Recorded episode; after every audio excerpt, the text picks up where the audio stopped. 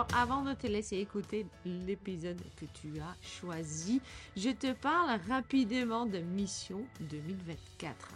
Alors, est-ce que tu as envie de monter en compétences Tu as envie de préparer ta feuille de route pour 2024 Decopreneurs a mis en place le masterclass Mission 2024. De quoi il s'agit? Il s'agit des 4 jours à distance, donc online, de immersion complète dans ton propre entreprise avec vraiment une équipe d'intervenants de dingue. On commence le lundi 15 janvier avec Laurette Glaçon pour faire le bilan 2023. On va tout décortiquer, les chiffres, les actions et les résultats que tu as pu obtenir dans l'année 2023. Et puis l'après-midi, on va faire un codev tous ensemble. On va être un maximum de 10 pour bien identifier les points à garder, les points à améliorer ou les points à laisser de côté. Tout ça basé sur ce qu'on a fait le matin et au niveau de 2023. Mardi 16 janvier, il y a Mathieu Doumala ou Papa Panda qui va venir pour parler de ta posture d'entrepreneur et puis te donner des astuces pour attirer les bons clients. Ensuite, l'après-midi, il y a Chiromia pour nous parler newsletter comme levier. Donc vraiment une autre façon de communiquer. Le soir, ben voilà, c'est café thé jardonné avec moi pour vraiment bien digérer ta journée. Puis mercredi 17 janvier, grande journée, on a l'excellente Isabelle Gomez qui va parler des livrables et comment les gérer pour pouvoir créer des clients ambassadeurs. Et puis, Amandine Dufour, alias Maman Papa, Maman Papa, Maman Panda, qui va venir parler des processus et gestion d'entreprise. Le soir, on a vraiment de la chance parce qu'il y a Hilaria Fatone qui est là et si vous la connaissez pas, qui est quelqu'un qui est extrêmement euh, bien niché. Et justement, on va pouvoir lui poser des questions sur la niche qu'elle a choisie, elle, mais surtout aussi de comment gérer et communiquer avec notre propre niche. Et puis jeudi, le 18 janvier, dernière journée, il y a Stéphanie Berger qui va venir décortiquer ta marque avec toi pour pouvoir communiquer vraiment par rapport à ta propre singularité. Et il y a Tiffany Fayol qui va parler de la confiance en toi et puis le, le, très fameux, je dois dire, syndrome de l'imposteur. Et puis le soir, bah on va boire du champagne parce que you did it, c'est fait et on va vraiment pouvoir attaquer 2024 sereinement. Voilà, donc 2024, tu t'inscris, on est vraiment un maximum de 10 personnes, ça veut dire vraiment on va créer un petit groupe avec qui on va travailler tous ensemble et puis je serai ravie de t'avoir en janvier. Voilà. Je te laisse à ton épisode. À très bientôt. Ciao, ciao.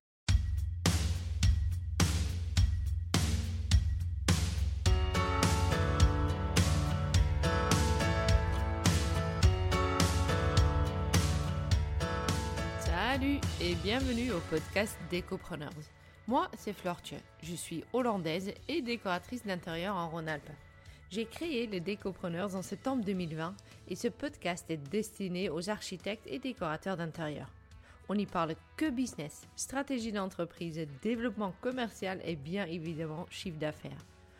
Ce podcast est fait pour que tu avances dans ton business de décoration ou architecte d'intérieur, que tu ne fais pas les mêmes erreurs que moi et qu'on apprend tous un peu plus tous les jours.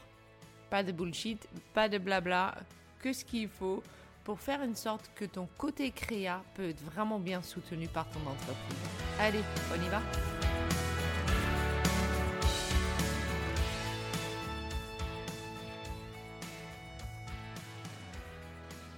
Alors aujourd'hui, je suis avec Sandra Begra du groupe Hendrix. Elle est expert comptable. On se connaît depuis, je pense bien, 2-3 ans maintenant. On s'est rencontrés en bouche, à Bouche ta boîte euh, où elle était effectivement l'expert comptable de notre groupe.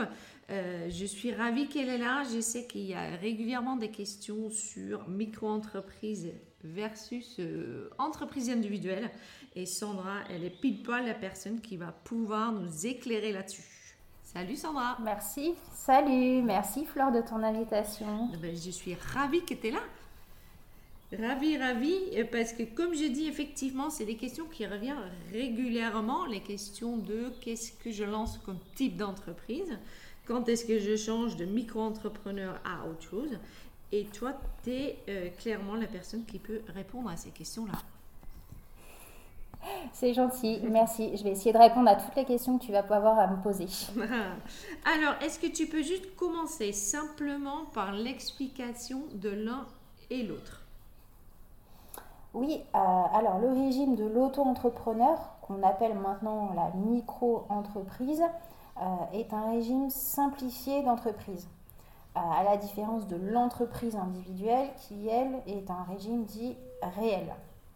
Alors, qu'est-ce que tout ça euh, ben, La micro-entreprise, c'est facile, c'est simple, c'est gratuit. On démarre une activité, on veut se lancer, on veut tester un projet. Euh, ben, ça coûte rien de la créer en fait. Donc c'est un bon point de départ euh, pour se lancer dans une nouvelle aventure professionnelle. Mhm. En trois clics, en fait, sur le site de l'URSSAF, on a créé sa micro-entreprise et on peut se lancer. Euh, l'inscription, c'est complètement gratuit, mhm. alors que quand on crée une entreprise individuelle, pour le coup, euh, il y a un coût qui est donc la création est payante et le coût dépend de l'activité que l'on va faire. Mhm. Euh, pourquoi choisir la micro-entreprise? Parce que c'est simple, parce qu'on n'a pas de démarche administrative, on n'a pas besoin d'experts comptables, on n'a pas besoin d'avoir des notions de gestion particulière. Mhm. C'est un régime dit micro parce que on paye des cotisations forfaitaires et on paye de l'impôt sur une base euh, forfaitaire. Mhm. À la différence de l'entreprise individuelle où là on est sur du euh, réel. Alors, si j'essaye de faire le comparatif entreprise individuelle et micro-entreprise, déjà pour créer une entreprise individuelle, il faut s'adresser au centre de formalité des entreprises pour la micro-entreprise, c'est un trois clics sur le site de l'URSSAF. L'entreprise est payante, l'entreprise individuelle, le coût de création, on a dit, c'est payant selon l'activité, alors que la micro, totalement gratuite. Mhm. Avec l'entreprise individuelle, on peut faire tout ce qu'on veut comme activité, mais pas en micro. En micro, par exemple, on ne peut pas être agriculteur, on ne peut pas être marchand de biens, on ne peut pas être agent immobilier, il y a certaines activités qui sont restreintes. Mhm. Donc, tant qu'en entreprise individuelle, on a quand même le droit d'ouvrir, euh, j'ai envie de dire, n'importe quel type d'activité. Tout à fait. On peut faire tout ce qu'on veut. On peut être euh, marchand de biens, on peut être agent immobilier, on peut être agriculteur. toutes les activités professionnelles sont permises, à la différence de la micro-entreprise. Souvent, euh, j'ai eu des questions sur les droits d'auteur. Mhm. Ben, les droits d'auteur en micro-entreprise, ça ne fonctionne pas. D'accord. Ce n'est pas possible. Après, euh, si on parle euh, des, de jusqu'à quand je peux être en micro-entreprise, la plupart des gens ont entendu parler de seuil. Hmm. Et en fait, il y a plusieurs seuils. C'est là où ça devient un peu touchy. Euh, on peut rester en micro-entreprise tant qu'on ne dépasse pas 176 200 euros de chiffre d'affaires quand on vend des biens, des marchandises, et 72 600 euros quand on est prestataire de service. Oui. Après, quand on dépasse les seuils, bah, si on dépasse les seuils plus de deux ans d'année, enfin deux années de suite, mhm. et ben là, on ne peut plus rester micro-entrepreneur, on bascule en entreprise individuelle ou alors il va falloir qu'on crée une société pour pouvoir continuer d'exercer son activité professionnelle. Après, il faut avoir à l'esprit que les seuils, c'est pour 12 mois. C'est-à-dire que si on crée une micro-entreprise, par exemple le 1er septembre, mhm. bah, le seuil, il n'est pas de 176 200 ou de 72 600 il va falloir le rapporter aux trois mois d'activité. Et c'est là où des fois, on peut se retrouver à ce que l'administration nous dise, mais vous avez dépassé le seuil pendant deux années consécutives, parce que finalement, la première année, elle était hyper courte et qu'on n'a pas pensé que finalement le seuil il était à ramener sur euh, le nombre d'années, le nombre de mois d'exercice. Oui, bien sûr. Tout à fait. Après, il y a un deuxième seuil à avoir à l'esprit, c'est le seuil TVA. Mhm. Donc, quand on vend des biens, jusqu'à 85 800 euros et quand on vend des services jusqu'à 34 400 euros, on n'est pas soumis à TVA. Mhm. Par contre, dès le premier jour du premier mois du dépassement, et ben là, on tombe dans le champ d'application de la TVA. Ça implique que le micro-entrepreneur, il doit facturer la TVA, il doit la déclarer sur son espace impôt.gouv professionnel Mhm. et il doit la reverser à l'État. Mais par contre, il peut récupérer la TVA qu'il a payée sur ses achats professionnels. À partir du moment qu'il dépasse les seuils. Tout à fait. Et en fait, les deux, parce que là, il y a effectivement deux seuils différents. hein. c'est la, le- la- seuil du chambre, euh, du chambre, du chiffre d'affaires, et il y a le seuil du TVA.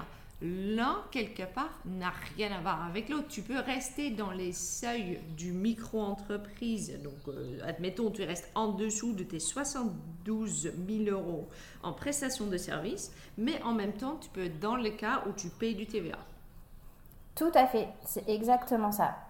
Et ça n'a pas de ça, ça pour le coup, ça n'a pas de seuil de nombre d'années ou de dépassement, etc.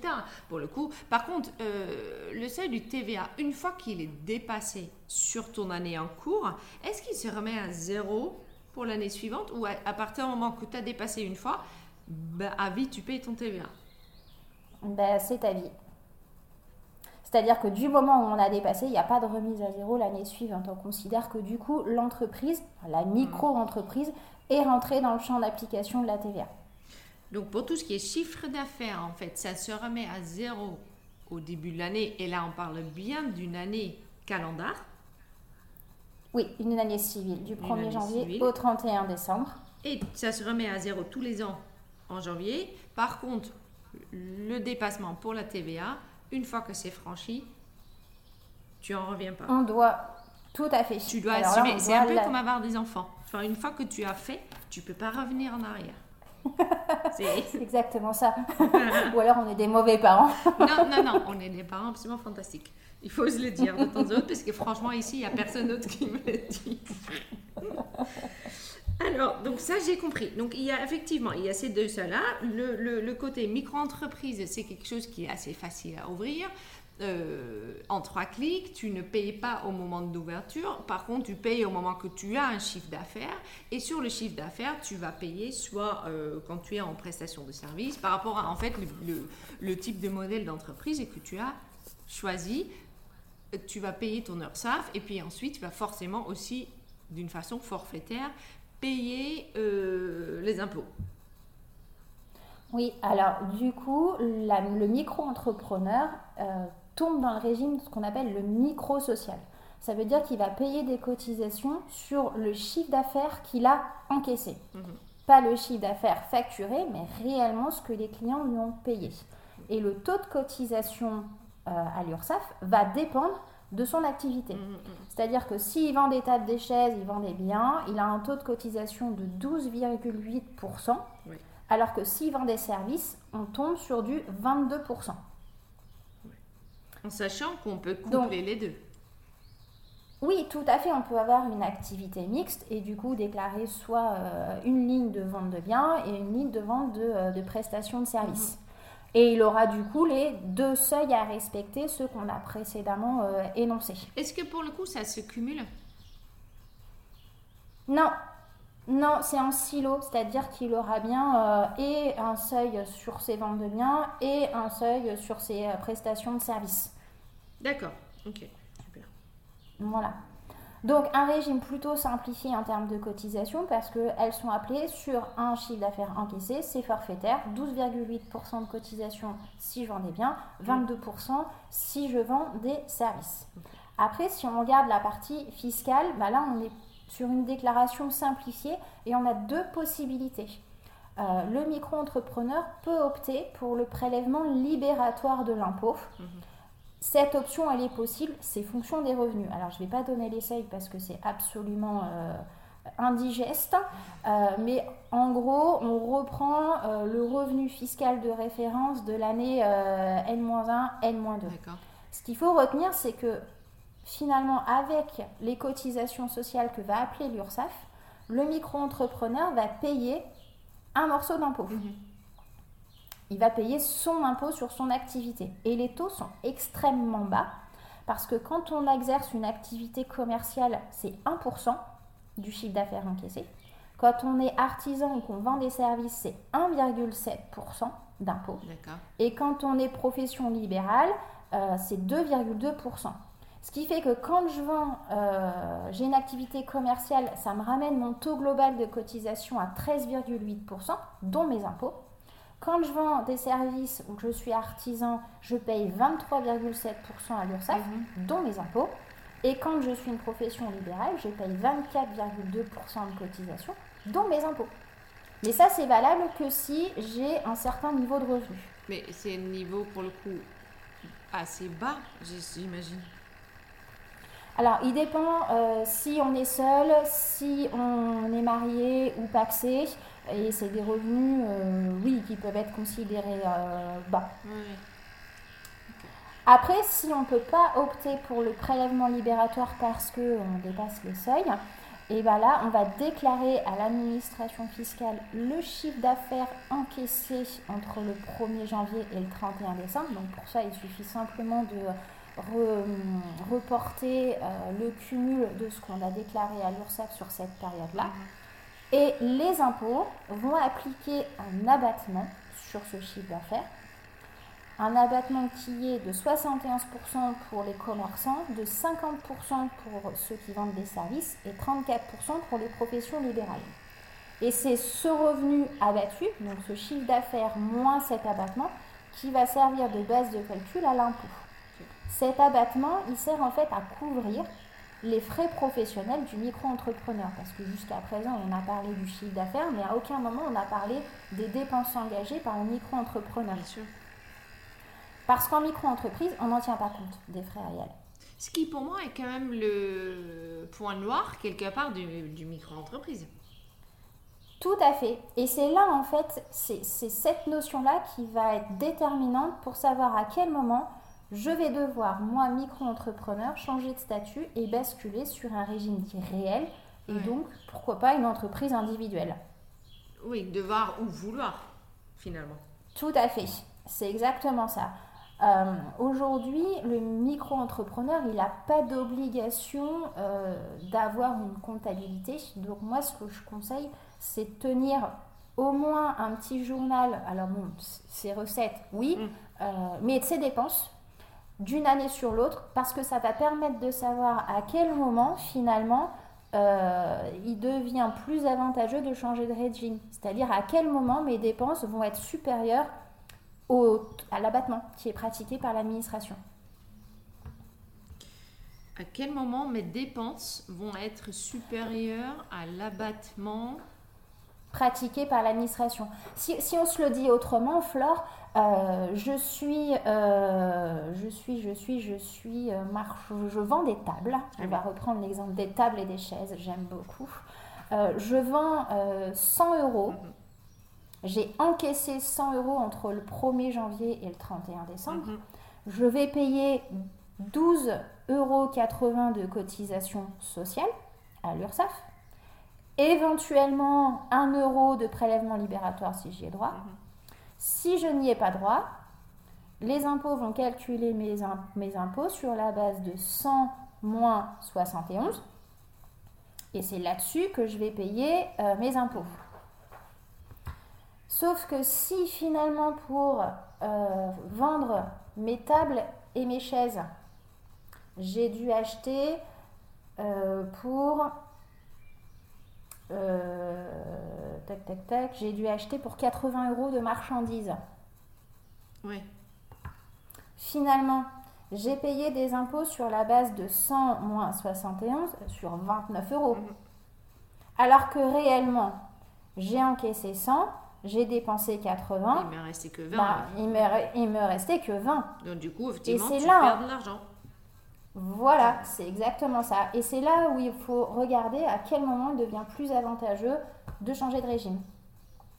Est-ce que tu es d'accord avec moi de dire que aujourd'hui, quand on a un micro-entreprise, ça, cette calcul-là est plus important à garder en tête que euh, les seuils de, euh, de dépassement?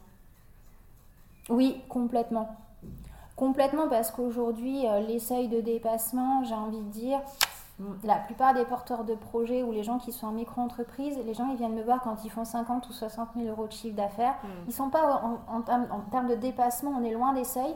Et pour autant, finalement, on se rend compte que euh, c'est le niveau de dépense qui est important.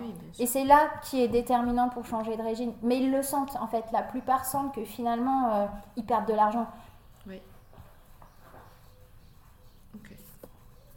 Ok, ça je comprends. Et donc, du coup, j'ai fait mes calculs. Je me dis, ok, ma dépense est euh, au-delà de, de, de l'abattement. Il va falloir que je change. Qu'est-ce que ça me change euh, réellement au moment que je change pour une entreprise individuelle? Qu'est-ce qui se passe? Alors l'entreprise individuelle, là pour le coup, on rentre dans le monde du réel. Mhm. Déjà, euh, on est, il faut savoir qu'il y a une réforme du statut de l'entrepreneur individuel début 2022. Euh, auparavant, la responsabilité de l'entrepreneur individuel, elle était illimitée. C'est-à-dire que si l'entrepreneur créait une entreprise individuelle et contractait un prêt, et puis finalement l'activité ne fonctionne pas, les créanciers étaient en droit de saisir ses biens personnels. D'accord. Et ça, ça posait de vraies difficultés. Ah ben, j'imagine. Depuis euh, mai 2022, on a une séparation des patrimoines sans aucune formalité, ce qui est vraiment très, très avantageux. C'est-à-dire qu'aujourd'hui, le législateur a reconnu que l'entrepreneur individuel avait un patrimoine professionnel et un patrimoine personnel. Le patrimoine personnel, c'est les biens propres de l'entrepreneur et ils sont protégés aujourd'hui intégralement. Et les biens professionnels, finalement, ça va être les seuls qui sont exposés aux créanciers de l'entreprise. Donc c'est un régime qui est applicable depuis le 15 mai 2022. Donc pour toutes les nouvelles entreprises individuelles qui se créent, le régime est mm. totalement applicable. Et pour ceux qui existaient avant, le régime est applicable euh, pour les créances qui sont nées après cette date-là. Et dans les biens professionnels, on va retrouver bah, le fonds de commerce, des biens meubles, donc le matériel, l'outillage, des biens immeubles, ça peut être par exemple le local professionnel qui pourrait être dans la résidence principale. Mhm. Et puis également les disponibilités, c'est-à-dire l'argent qui est sur les comptes bancaires. Mhm. Donc ce sont tous les biens dont l'entrepreneur individuel a besoin pour travailler. Pour fonctionner, oui. Tout à fait. Donc ça c'est déjà très, très important. Après, en termes de ce qui change, ce qui change c'est qu'on va payer des cotisations et de l'impôt, non pas sur un chiffre d'affaires encaissé, mais sur un résultat. Et un résultat, c'est le chiffre d'affaires moins toutes les dépenses engagées, toutes les dépenses nécessaires à l'activité. Mm-hmm. Donc le chiffre d'affaires moins les dépenses, ça donne un résultat qui peut être positif, mais qui peut être qui négatif. Peut aussi être négatif. Oui, tout à fait. Et il faut savoir que le taux de cotisation, il est de 46%. Ah, ça rigole pas. Non, tout à fait. C'est un taux de cotisation qui est plus important. 46% tu dis? Oui, en moyenne, hein, parce qu'il y a des plafonds, mais, mais c'est pour comparer et faire vraiment le pendant par rapport au taux énoncé. Finalement, tu payes ça sur ce qui te reste aussi réellement.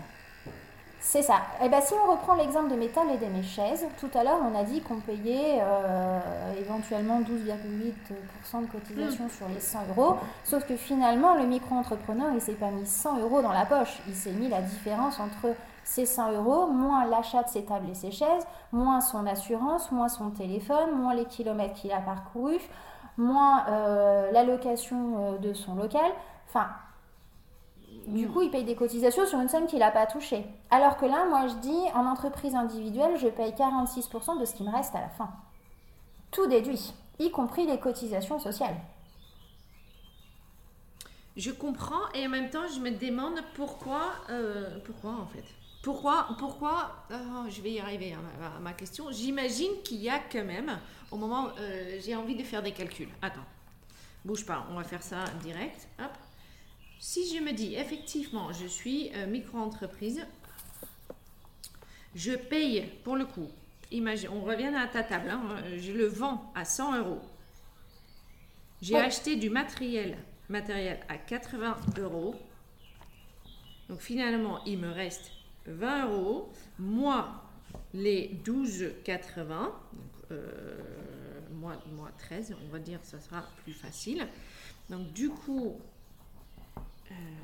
il faut que j'arrive au bout de mon, au bout, bien au bout de mon truc. Donc du coup, euh, il me reste 20.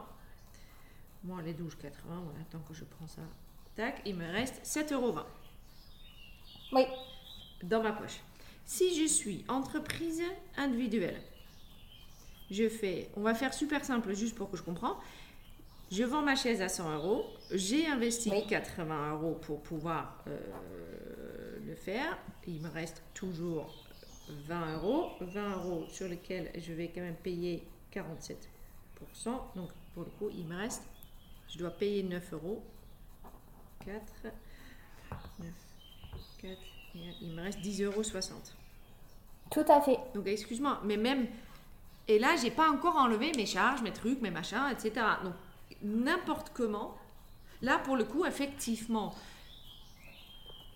euh, mes revenus sont au, mes dépenses sont clairement au-delà de l'abattement euh, que j'aurais pu avoir en micro-entreprise. Oui, en fait, là, dans, dans l'exemple précis de la table des chaises à 100 euros, il te reste plus d'argent net dans la poche après avoir payé tes cotisations sociales en entreprise individuelle, il te reste 10 euros, alors qu'en régime micro-entrepreneur, il te reste resté 7, 7 euros. Tout à fait. Alors, on a pris l'exemple des tables et des chaises, on a pris les 100 et les 80. Euh, on se rend compte que en fonction de l'activité, hmm. le choix pour l'entreprise individuelle peut être plus avantageux. Souvent, quand on est prestataire de service, d'après ce que j'ai vu, il est souvent avantageux de rester en micro parce qu'on n'a pas besoin d'acheter du matériel pour travailler. On a juste besoin de notre cerveau, éventuellement d'une voiture. Un ordinateur, une voiture, c'est pas bon. Il y a moins de frais.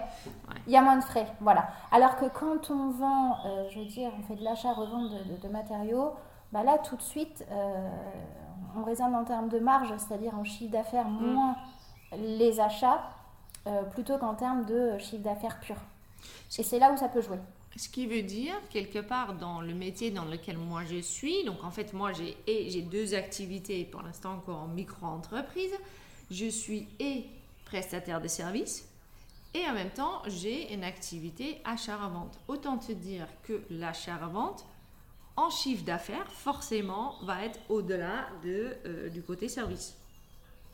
Et à ce moment-là, c'est donc c'est là où il y a en fait finalement le moment de dire euh, ce sera intelligent de changer. Tout à fait.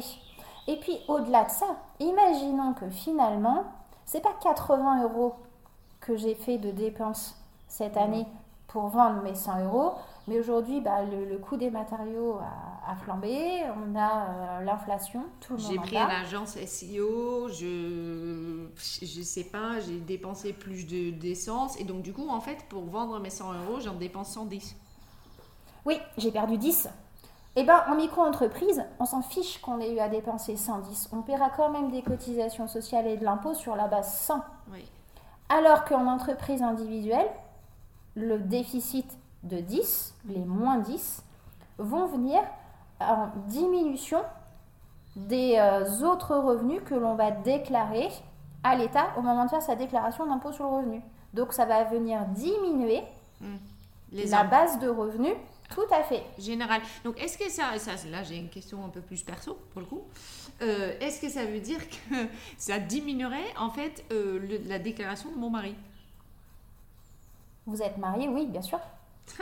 oui, oui, parce que ça vient diminuer les revenus d'ensemble du foyer fiscal. Ça, je comprends. Ensuite, parce qu'une entreprise individuelle, c'est pas uniquement le paiement des cotisations, des cotisations sur le résultat.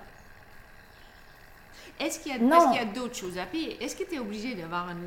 Tu vas continuer en fait dans la différence entre... Continuons là-dedans. Euh, la différence entre micro-entreprise et, entreprise individuelle. Est-ce que tu es obligé d'avoir un comptable par exemple? Est-ce qu'il y a d'autres dépenses qu'ils ont imposées, qu'ils ont... Tu vois?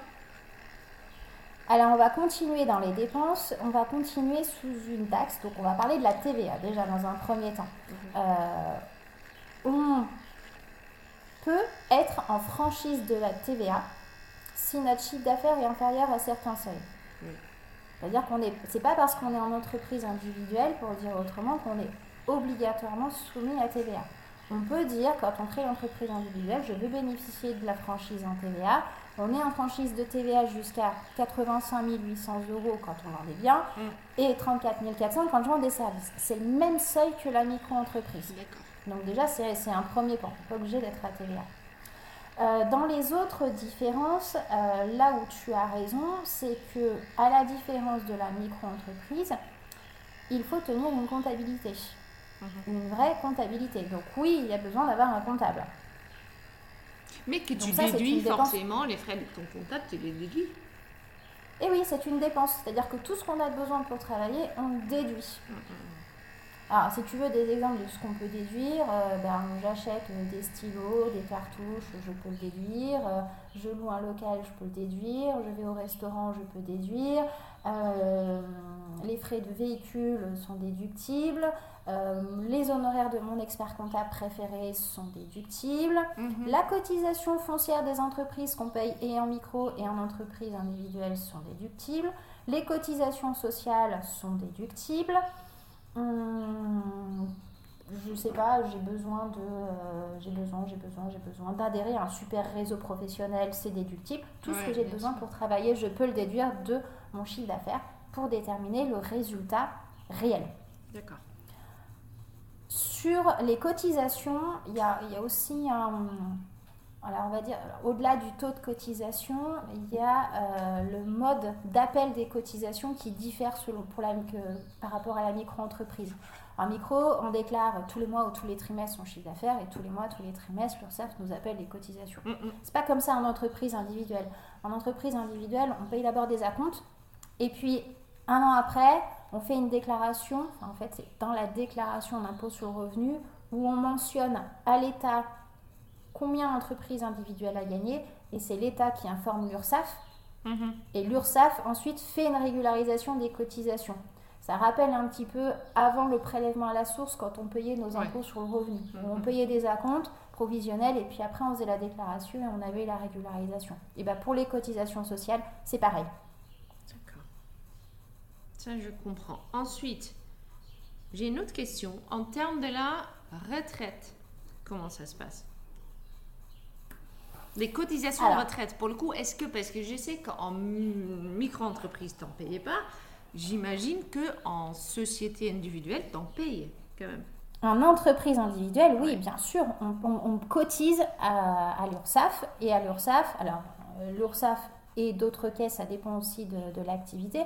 Mais en gros, on paye des cotisations euh, maladie, on paye des allocations familiales, on paye de la retraite de base. Euh, et puis c'est tout, on n'a pas le droit au chômage. Donc après, il faut compléter ces régimes, ce régime obligatoire mhm. avec des contrats complémentaires. C'est M. Badelin, un ancien ministre, qui a créé ces contrats complémentaires et qui permet de pallier aux carences du régime général. Donc on vient, en fonction de ses besoins, bah, rajouter une complémentaire santé. Oui. On vient rajouter une prévoyance, parce que demain, on ne peut plus travailler, euh, on ne touche plus de revenus. Bah, c'est la prévoyance qui va pouvoir nous permettre de toucher des, euh, des, revenus. Et puis éventuellement donc une complémentaire retraite qui vient également compléter les garanties obligatoires. Et il est certain qu'en entreprise individuelle par rapport au taux de cotisation microsociale, le taux de cotisation est pas du tout le même. Donc les droits sont pas du tout les mêmes. Mais ça, c'est pareil, c'est à calculer au cas par cas. Euh, ça dépend de l'âge du capitaine, mm. parce que le discours, il n'est pas forcément le même entre une personne qui a 20 ans et une personne qui a 50 euh, ans. Mm. Parce que là encore, un contrat de prévoyance à 50 ans, il coûte pas du tout la même chose qu'un contrat euh, lorsqu'on a 20 ans. Mm. Donc c'est vraiment du cas par cas. Non, mais ça, je comprends. Ok. Ok.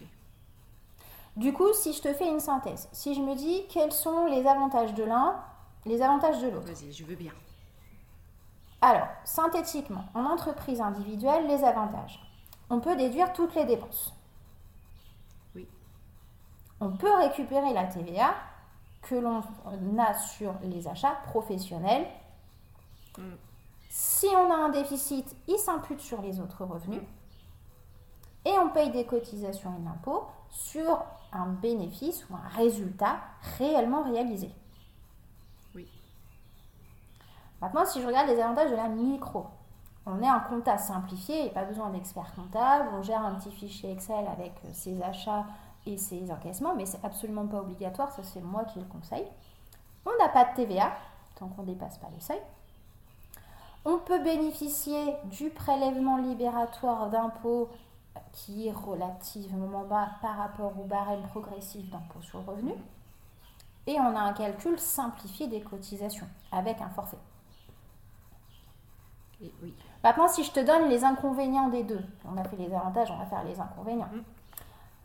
Sur la micro, eh ben, on ne peut pas déduire les frais. On part sur un chiffre d'affaires, peu importe les frais qu'on a engagés. Mhm. On ne peut pas récupérer la TVA. Si on a perdu de l'argent parce que bah, y a l'inflation, parce que le prix des matériaux a augmenté, parce que bah, on ne s'est pas rendu compte que finalement on avait beaucoup plus de dépenses que ce qu'on avait imaginé, et ben le déficit fiscal, voilà, pas, on n'a aucune notion de déficit fiscal. Mm, mm. On paye sur un chiffre d'affaires encaissé. Et on cotise donc sur un chiffre d'affaires euh, non encaissé euh, et pas sur un résultat réel. Oui. Les inconvénients de l'entreprise individuelle. Il faut tenir une comptabilité. Bon, si on délègue ça à un super expert comptable, ça c'est un inconvénient qu'on peut, euh, Ouais, on peut gérer. qu'on peut barrer. Mhm. On peut le gérer, ça se gère. Euh, L'autre inconvénient, c'est en termes de trésorerie, c'est ce système de cotisation deux temps où on paye des acomptes sur une base de revenus de l'année d'avant et on a une régularisation l'année suivante. Ça, on peut pallier cet inconvénient sur le fait de euh, communiquer à l'URSSAF des revenus estimés. Euh, imaginons euh, cette année euh, a été une année magnifique et je sais que je vais avoir un résultat monstrueux à la fin de l'année, mais je paye très peu de cotisations. Je peux dire, demander à l'URSSAF de moduler mes acomptes Mhm, mhm. pour que la régularisation soit moins douloureuse l'année suivante. Oui. Et inversement. Bien sûr. Et en termes de responsabilité, euh, non, c'est pas le mot que je veux dire. C'est euh, en termes de, de- de dire euh, ma responsabilité civile quelque part. Quand tu es en micro-entrepreneur, donc depuis en fait le début de cette année en entreprise individuelle, il y a une différence maintenant entre. Il y a donc la sépara- séparation de patrimoine entre perso et professionnel. Comment ça s'est réglé au niveau du micro-entreprise? On n'a pas souvent la question en micro-entreprise parce que comme ça reste des petites structures, on n'a pas une notion de gros prêts faits pour des investissements parce que quand par exemple euh, on parle de créanciers qui vont venir chercher les biens personnels, Ouais. C'est notamment quand on souscrit des prêts ou euh, quand on paye pas ses cotisations en tant que micro-entrepreneur, tes cotisations elles sont automatiquement prélevées. Oui. Euh, alors qu'en qu'en entreprise individuelle, tu peux avoir plus de dépenses. Oui. Par contre, il y a quelque chose dont on n'a pas abordé et qui est vrai dans les deux cas, et quelque chose qu'on oublie souvent. Là, on a parlé de la, de la responsabilité, c'est-à-dire si je paye pas mes, euh, si je paye pas mes dettes. Oui.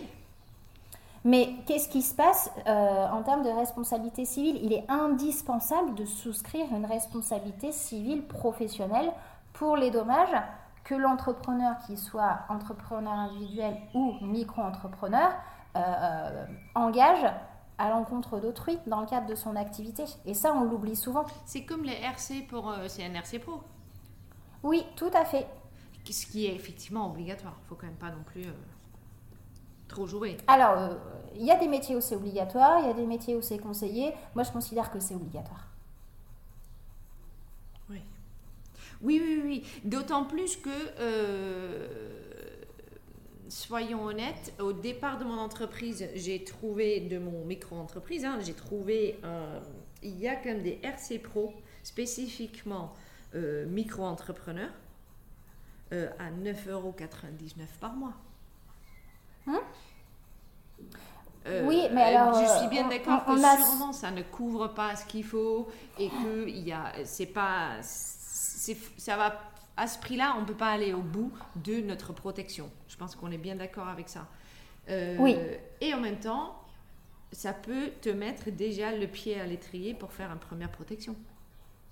Après, 100% des gagnants loto ont un jour tenté leur chance. hein. Tu peux le tenter, le 9,99 euh, par mois. Par contre, imagine, demain, tu as besoin d'un stagiaire.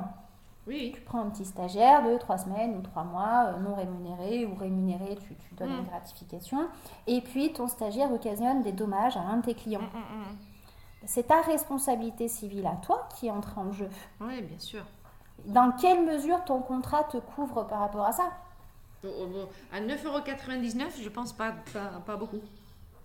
Et puis au-delà de ça, donc même si on a une responsabilité civile, c'est bien aussi de la revoir tous les ans parce que euh, on peut faire évoluer son activité, adjoindre une nouvelle activité, bien sûr. la compléter, euh, stocker des produits dangereux. Enfin, Bien sûr. donc ça se revoit chaque année pour être sûr qu'au moins toutes les cases elles sont bien cochées et que le jour où on a un dommage, on ne dise pas ben mince, j'ai plus que mes yeux pour pleurer. Si j'avais su, j'aurais pris un contrat euh, un peu meilleur. Oui, bien sûr. On est bien d'accord. Ok. Ok. Pas mal. C'était bien clair, ça. Cool. non, mais c'est. Moi, j'ai effectivement, j'ai régulièrement la question. Moi, je ne réponds pas à ce type de questions parce que je n'ai pas du tout. euh, je. je, je- bah, écoute, chacun son métier, en fait. Euh, on va dire ça comme ça. Mais il est vrai que là, j'ai une vue beaucoup plus claire sur l'un et l'autre. Et effectivement, j'invite tout le monde à faire ces, justement ces petits calculs, de dire, euh, de dire qu'est-ce qui rentre, qu'est-ce qui sort. Euh, et par rapport aux abattements, qu'est-ce que ça va donner De prendre en compte tout ce qui vient derrière. Est-ce que je fais plus d'achats-revente ou est-ce que je fais beaucoup plus de services? Je pense que ça, c'est c'est important à, à- à poser. Euh, et euh, j'invite aussi d'ailleurs tout le monde, mais ça j'en parle quand même par contre assez régulièrement aussi au podcast, de dire, même si je suis en micro-entreprise, je tiens une comptabilité comme si j'étais en entreprise. Oui, ce qui, ce qui revient souvent, on remarque, c'est euh, Ah, ben je pensais pas qu'en fait je pouvais déduire tous ces frais. Oui. Voilà, il faut avoir à l'esprit qu'est-ce que j'engage comme frais pour exercer mon activité professionnelle. Voilà, et c'est et c'est quand même assez large, et finalement, quand on met tout bout à bout, ça peut faire des sommes, et, et des fois on peut avoir des, euh, des surprises. Après, euh, je pense que de toute façon, si euh, n'importe le régime qu'on choisit, il faut quand même savoir ce qu'on engage comme, comme dépenses, comme frais. Je pense qu'il est important de toute façon de savoir tous les mois ce qui va sortir Tout à fait, c'est le bon sens près de chez vous. et éventuellement en variable. Euh, je pense que même effectivement, si on ne travaille pas avec un comptable parce qu'on a effectivement un régime plus léger, n'importe comment, si on a envie d'être chef d'entreprise, et on est chef d'entreprise, pour moi, peu importe en fait la structure qu'on a choisie, il faut qu'on sache exactement ce qui sort d'une façon fixe, ce qui sort euh, en moyenne d'une façon variable, ne serait-ce que déjà pour définir ses prix, et puis, euh, deuxièmement, justement, pour pouvoir faire la juste réflexion sur quel type d'entreprise est bon pour moi aujourd'hui et pour demain. La, la chose qui peut simplifier aussi, c'est euh, d'ouvrir un compte bancaire spécifique Mm. pour pouvoir euh, suivre son activité. Ça évite que tout soit noyé au milieu des, euh, des revenus personnels et des dépenses Mais personnelles. je pensais que ça, par contre, pour tout le monde, était plus ou moins obligatoire d'avoir un compte pro. Pas en micro. Oh, ok. Ok, bah, moi j'en ai un parce que je pourrais pas concevoir que, mon paiement chez Satoris est juste à côté d'un paiement de client de pour un canapé. Je ne sais pas toi, mais moi ça me perturberait énormément. Et là encore, euh, c'est pareil pour que pour l'histoire des RC Pro, on peut avoir un compte bancaire pro à des prix euh, à des prix euh, à des prix pas très élevés. Tout à fait. Tant qu'on n'a pas besoin de prêt bancaire, souvent je conseille une banque en ligne. Exactement. Et là, effectivement, euh, mais pour moi, ça va même sur la, la posture d'entrepreneur et entrepreneuse qu'on a envie de, on a envie d'avoir. Ça, Oui, c'est tout toute une autre discussion, forcément. Mais pour moi, quand tu commences à mélanger Carrefour et, euh, et, et paiement de services, euh, tu n'as pas encore entièrement adossé, pris pour toi ton statut d'entrepreneur. Mais ça, c'est euh, une opinion personnelle. Oui, je suis assez d'accord avec toi. Oh là là, moi je, je vais me coucher plus intelligente ce soir, ça c'est génial. Euh, non, mais du coup, tu vas faire tes calculs et tu vas voir ton mari, tu vas dire, et eh, je crois que là, il faut qu'on recalcule les impôts par rapport à ce que j'ai fait, parce que finalement... Ouais, parce qu'il râle quand même mon mari tous les ans. Hein. Ah, des impôts, attends.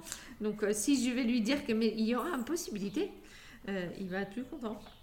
Bon, après, il faut d'abord faire les petits calculs.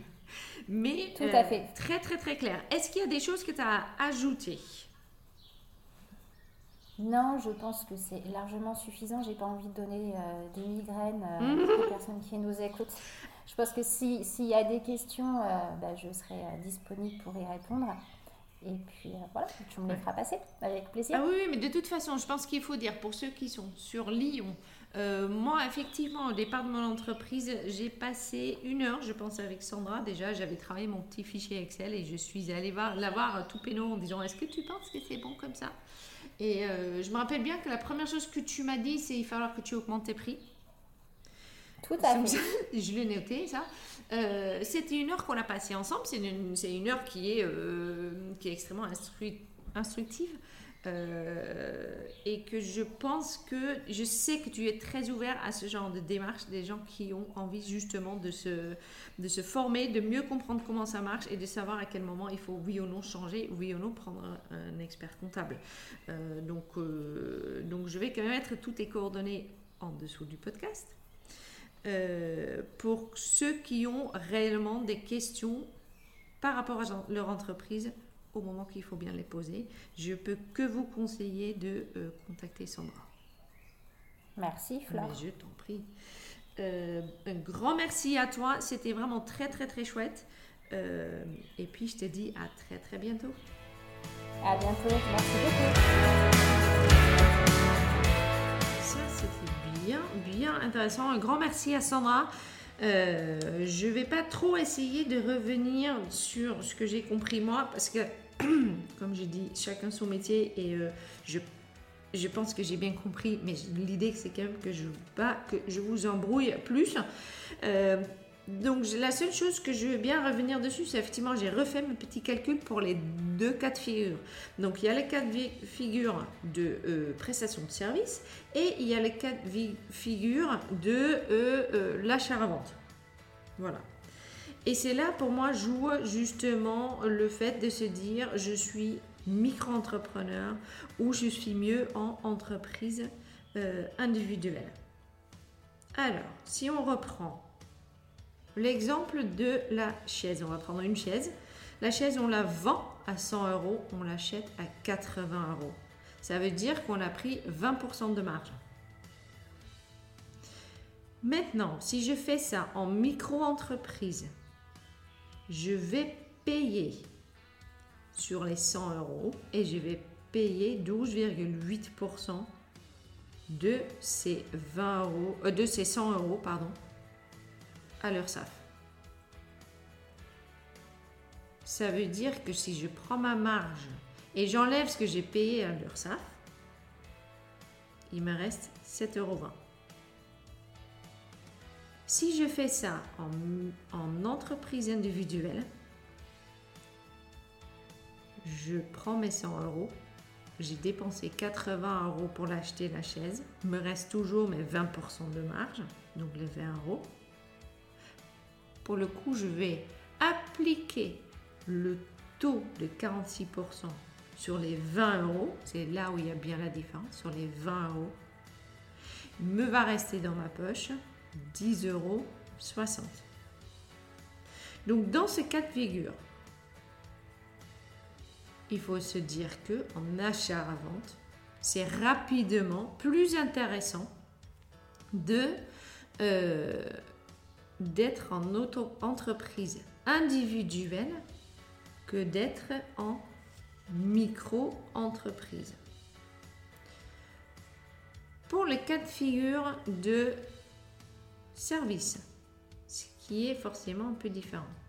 Je vends mes services, Puis, puisque je donne que mon temps, il n'y a pas de dépenses en, micro-entreprise, il n'y a pas de dépenses euh, ou autres déjà en prendre en compte. Donc, je vends mes services. Pareil, je vais dire, j'envoie une facture de 100 euros. Micro-entreprise, à ça, je vais payer 22% sur 100 euros, ce qui me laisse 88 euros dans ma poche. En entreprise individuelle, si j'ai zéro frais, il va me rester 54 euros dans ma poche parce que 46% appliqué sur les 100 euros que j'ai reçus. Maintenant, il faut savoir si entre les 88 euros et les 54 euros qui restent dans ma poche, il y a les dépenses. Parce que en fait, donc en micro-entreprise, il va me rester 88 euros dans ma poche, mais je ne peux pas déduire mes frais. En entreprise individuelle, il va me rester 54 euros dans ma poche, dans le cas bien spécifique où j'ai zéro frais à côté. Parce que imaginons que sur les 100 euros de service, j'ai 60 euros de dépenses. Et là, je ne l'avais pas calculé, je vais le faire en direct. Ça veut dire que 100 moins 60, il me reste donc dans ma de, de marge, il me reste 40 euros fois 46%, ça veut dire qu'il me reste 18 euros à payer. Pardon, 18 heures, 18 euros 80. Et là, si on descend les deux colonnes, on va donc dire pour le micro-entreprise, j'ai reçu 100 euros. Je paye 22 euros à leur SAF. Il me reste 88 euros. Moi, les 60 euros de frais, dans ma poche, il va me rester 28 euros. De l'autre côté, en entreprise individuelle, j'ai reçu 100 euros. J'ai 60 euros de frais. Il me reste les 40 euros. Sur les 40 euros, je vais imputer le taux de 46%, ce qui fait 18,80 euros. 40 moins 18,80 euros de frais, ça veut dire dans ma poche, il y a 21,20 euros. Donc dans ce cas-là, effectivement, il est plus intéressant et il reste pour l'instant plus intéressant d'être en micro-entreprise une fois qu'on a enlevé aussi ses frais. Voilà. Euh, ça, je pense que euh, pour moi, c'est bien clair dans ma tête. N'hésitez surtout pas à contacter Sandra si c'est pas clair pour vous. Euh, ou si vous avez des questions ou des interrogations. En même temps, elle est aussi expert comptable, donc si jamais vous cherchez un expert comptable, n'hésitez pas non plus. Je vais mettre tous ces coordonnées euh, dans le podcast et dans tous les endroits où je vais poster ce podcast. Un grand, grand merci à Sandra d'être intervenue. Merci encore aussi à vous de m'écouter, de être fidèle au podcast, d'être avec moi tout le temps. Je suis toujours aussi ravie de vous avoir. Encore une fois, n'hésitez surtout pas à m'envoyer des messages, de me faire de mes petits coucous. Euh, ça fait toujours plaisir. Je te dis à très très bientôt et puis une très bonne journée.